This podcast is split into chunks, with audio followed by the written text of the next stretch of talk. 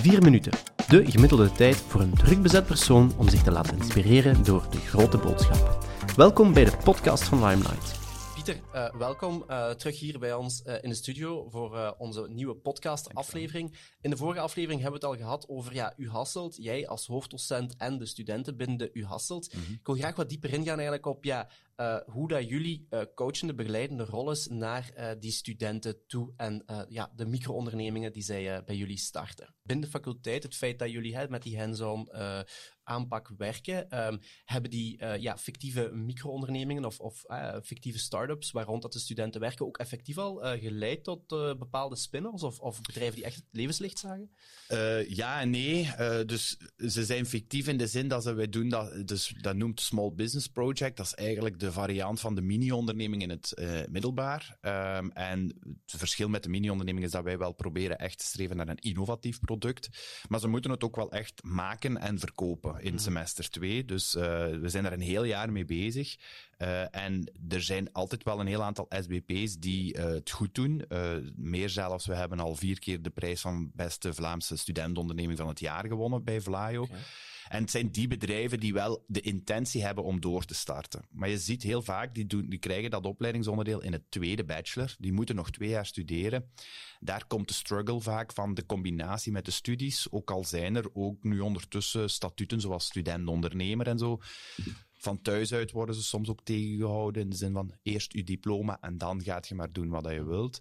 Uh, maar ik denk wel dat, allee, er zijn heel wat pogingen al en er zijn een aantal die ofwel al zijn doorgestart en misschien nu al gestopt zijn, maar het, is, allez, het, het stimuleert wel om toch tenminste die overweging te maken van ik ga hier niet zomaar mee stoppen eigenlijk. Nee, nee. geen concrete cases waarvan je zegt... We hebben een paar concrete cases. Um, de eerste winnaar van, uh, vanuit U Hasselt, uh, EasyFit, die hadden een meegroeiromper voor baby's. Dus dat waren eigenlijk drie uh, maten in één romper.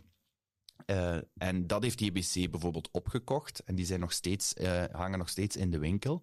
Okay, uh, dus dat is eigenlijk het idee een beetje doorverkopen. idem bij Shampop. Dat was een tablet waar, als je die, je pakt die mee onder de douche, zo groot als een kingmunt. En je doet daar water op en dat werd shampoo. Top idee, blijf ik dan nog altijd vinden. Okay. Was ook een top team om te begeleiden. en daar is uh, de drijvende kracht erachter. Uh, dat heeft de intentie wel gehad om dat verder te doen, maar uiteindelijk dan toch het idee eigenlijk ook weer aan een andere uh, partij gegeven. En op dit moment is Laura van Arkai nog verder aan het uh, ontwikkelen aan de meegroeiende BH. We maken precies alleen maar okay. meegroeiende dingen. uh, en dat is dan voor de jonge pubermeisjes om ook weer daar een, een BH te hebben die niet zomaar dadelijk gewisseld moet worden. En die heeft beslist om alleen verder te gaan. Uh, en die is volop de prototypes nog aan het ontwikkelen. Dus die zou normaal de intentie wel moeten hebben om um, vanuit een vennootschap Arkai door te zetten. En hetzelfde met de, de finalist van vorig jaar, Prolux. Mm -hmm. Daar is ook één iemand die nu beslist heeft van ik ga uh, ja. de, de, sprong wagen. Pieter, ik hoor juist eigenlijk uh, drie voorbeelden aanhalen die allemaal wel rond een product draaien, ja. hè, een fysiek product. Um, zijn er ook uh, voorbeelden van, van diensten of ligt er een bepaalde focus op een van de twee? Wel, ze neigen heel snel naar producten omdat de duurtijd waarin dat ze het kunnen ontwikkelen kort is. Een dienst ontwikkelen en uitvoeren. Um, in die korte tijd, ze hebben eigenlijk maar een semester om het eigenlijk effectief in de markt te zetten, is niet zo evident. Plus, voor een dienst uit te voeren heb je vaak ook meer mensen nodig. Mm -hmm. En dan gaan ze al bijna personeel moeten zoeken en dergelijke. Ja, okay. Daarom zie je dat wel minder uh, terugkomen. Er zitten er wel altijd. We hebben in het eerste jaar, dat weet ik nog, het eerste jaar dat we het project hebben gedaan, was er een uh, dienst, um, zo lekker in Amerika, om dogwalking te doen. Dus uh, dogsitting en dan gaan wandelen met de honden. Um, en die hebben dat wel een paar keer gedaan, maar die moesten dat dan onder hun vijven altijd gaan doen. Maar ja, dat was niet zo evident, want die hadden ook natuurlijk hun studies nog en dergelijke. Dus dan zou je eigenlijk al mensen moeten hebben die het voor u doen. Ja. Dus je ziet wel dat dat uh, minder voorkomt, maar dat is ja. gewoon omwille van de aard van het, uh, van het opleidingsonderdeel, okay. denk ik. Omdat als ik denk aan een product, denk ik altijd al aan uh, prototyping, ja. productie, ja. geld wat je natuurlijk nodig hebt om, om het te Waar vaak het, het, sneltje, het schoentje ook knelt eigenlijk. Um, zeker de innovatieve producten. Het voorbeeld dat ik er straks aanhaalde, vorig jaar hadden we Prolux, dat is een, een sok eigenlijk met een siliconen van voor aan de teen, zodat sporters bijvoorbeeld minder snel blauwe tenen krijgen en dergelijke goed idee. Of voor werkmensen, uh, bouwvakkers die dan een, een veel extra veiligheid hebben. Maar ja, de, als je het echt innovatief wou maken, moest het bijvoorbeeld die siliconen verweven worden in de zok en dergelijke. En dat is gewoon niet te betalen in dat, in dat, in mhm. dat project wat zij aan het uitvoeren zijn. Dan gaat het echt al over ja, prototyping rond uh, tienduizenden euro's wat je moet hebben. Mhm. Ja, dat hebben die niet. En daar wil ik het risico ook niet wagen om hen dat te laten doen. Mhm. Je ziet zo die technischere producten, waar die innovatieve component in zit, dat is inderdaad, ja, dat is moeilijk voor hun. Daar heb je pak meer startkapitaal voor mhm. nodig. Mhm. Oké. Ik hoorde u juist ook zeggen, uh, Pieter, uh, ja, uh, het was een topteam om mee samen te werken, die studenten. Ja, wat is een topteam? Wat onderscheidt een topteam? Ehm, welke skills zijn daarvoor nodig om zo'n topteam te zijn binnen zo'n fictieve onderneming? Um, heel veel skills. Daarom dat wij daar ook een, een boek over geschreven hebben. Hè. Uh, Daar gaan we het zelfs Ja, dat dacht ik wel. Uh, maar wat is belangrijk in een team? Want teamwerking is ook een beetje de focus van mijn doctoraat geweest. Ik heb managementteams en familiebedrijven bestudeerd en vooral gekeken naar de verschillen tussen mensen. Ten eerste, daarom, een van de redenen waarom wij de teams indelen in het begin van het jaar, is om al een aantal uh, valkuilen te, te mijden. Want wat je vaak gaat zien is als ik zeg van kies maar, hè, maak een team, dan kies je, dan gaan ze met de, met de vier beste vrienden uh, samen een team vormen. En dan is het eigenlijk eerder een plezierreisje dan uh, echt werken. Mm -hmm. Ze zeggen ook vaak, zaken doen met je vrienden is niet altijd het beste idee. je moet zorgen dat er complementariteit is in dat team dat niet iedereen even goed is in hetzelfde, maar iedereen een beetje anders is. En vooral heel goed kunnen communiceren met elkaar, uh, duidelijk afspraken maken. En zeker bij die jonge generatie duiken er wel eens wat freeriders op. Dan komen er conflicten. En die conflicten pakken zij heel snel niet aan. Zij doen gewoon alsof dat niks is. En, of ze pakken het helemaal verkeerd aan. Ik heb al uh, groepsdiscussies op um, Messenger gelezen waar ik van denk van ik zal maar doen alsof ik dit niet allemaal gelezen heb. want dat het foute medium gekozen. Het uh, foute medium gekozen, dat absoluut. Wij verbieden ze ook al om meerdere groepsets te nemen. Ze mogen nog maar één kanaal kiezen, maar dan nog, de, de, de verwijten die naar elkaars kop gegooid worden, dat is soms toch uh, niet voor publicatie vatbaar. Maar ja, uh, proberen er een team van te maken ook. Hè. Als je vijf mensen bijeen die, die elkaar niet kennen, doe dan ook de moeite om elkaar te leren kennen. Ja. We zien soms teams die elkaar gewoon zien in de les.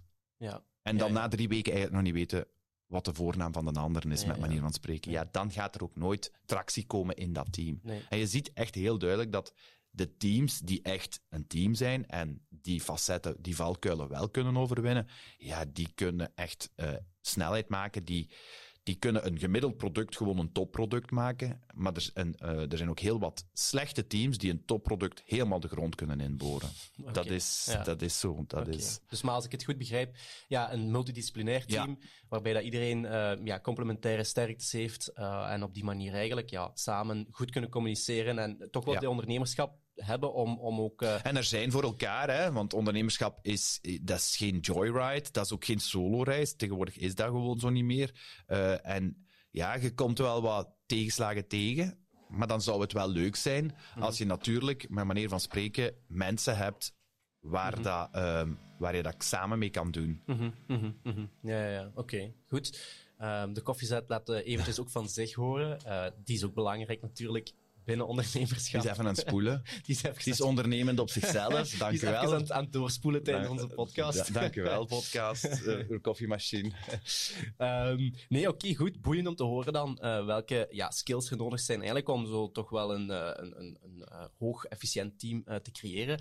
Um, het stelt me, doet mij denken, of gaat mij, brengt mij richting de laatste vraag, um, Pieter, van deze podcast. Um, ja, je ziet ook vaak wel heel veel succesvolle ondernemers, en dat is misschien een beetje vloeken in de kerk, maar die hun studies uiteindelijk niet hebben afgemaakt. Uh, de dropouts, hè, mm -hmm. zoals we ze noemen. Uh, ik denk dan aan... Uh, Bill Gates is onder andere, denk ik, een dropout. Um, ja, er zijn er heel wat natuurlijk, grote ondernemers vertel eens, waarom moeten we die studie afmaken en niet wanneer we echt een supergoed uh, start-up idee hebben, daar gewoon 100% voor gaan?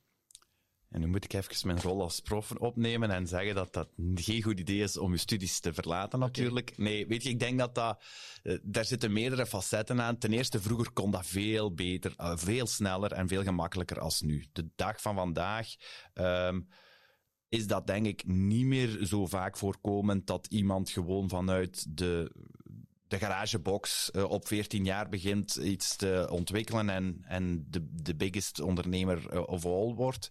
Mm um, dat ten eerste. Dus je, het onderscheid maken tussen ondernemers zoals Bill Gates, Elon Musk en dergelijke, ja, dat zijn de uitzonderingen vaak. Ik zeg dat tegen mijn studenten ook altijd, dat zijn de visionairs. Zo vind je de... Allee, dat, zijn, dat is niet de gemiddelde ondernemer.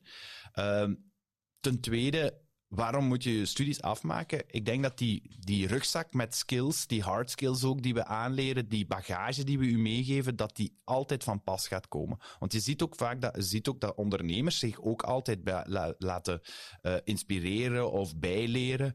Uh, dus als je de basis al kan nemen op jonge leeftijd, ideaal. En stel dat het ondernemende avontuur misloopt en je gaat daarna terug de bedrijfsleven in als werknemer, ja, dan heb je dat diploma wel nodig, want mhm. dat is je toegangsticket. Dus ik denk dat het een gewoon... Uh, ook omdat als je 18 jaar bent en je komt van het middelbaar af, er zullen er zijn die matuur genoeg zijn om dat al te doen, maar er zijn er toch nog veel die nog wel wat moeten rijpen in die maturiteit. En liever dan op de, uh, op de studiebanken dan um, wanneer dat ze al met klanten bezig zijn en dergelijke. Dus het is een beetje een combinatie, denk ik. Ja. Goed, bedankt Pieter voor ons inzicht te geven in waar dat studenten allemaal uh, actief in zijn in die kleine micro-ondernemingen. Uh, onze tijd is er helaas op, um, maar ik bedank jou heel fel en ik bedank natuurlijk ook uh, de kijkers en de luisteraars van onze podcast. Tijd om door te spoelen naar onze volgende aflevering.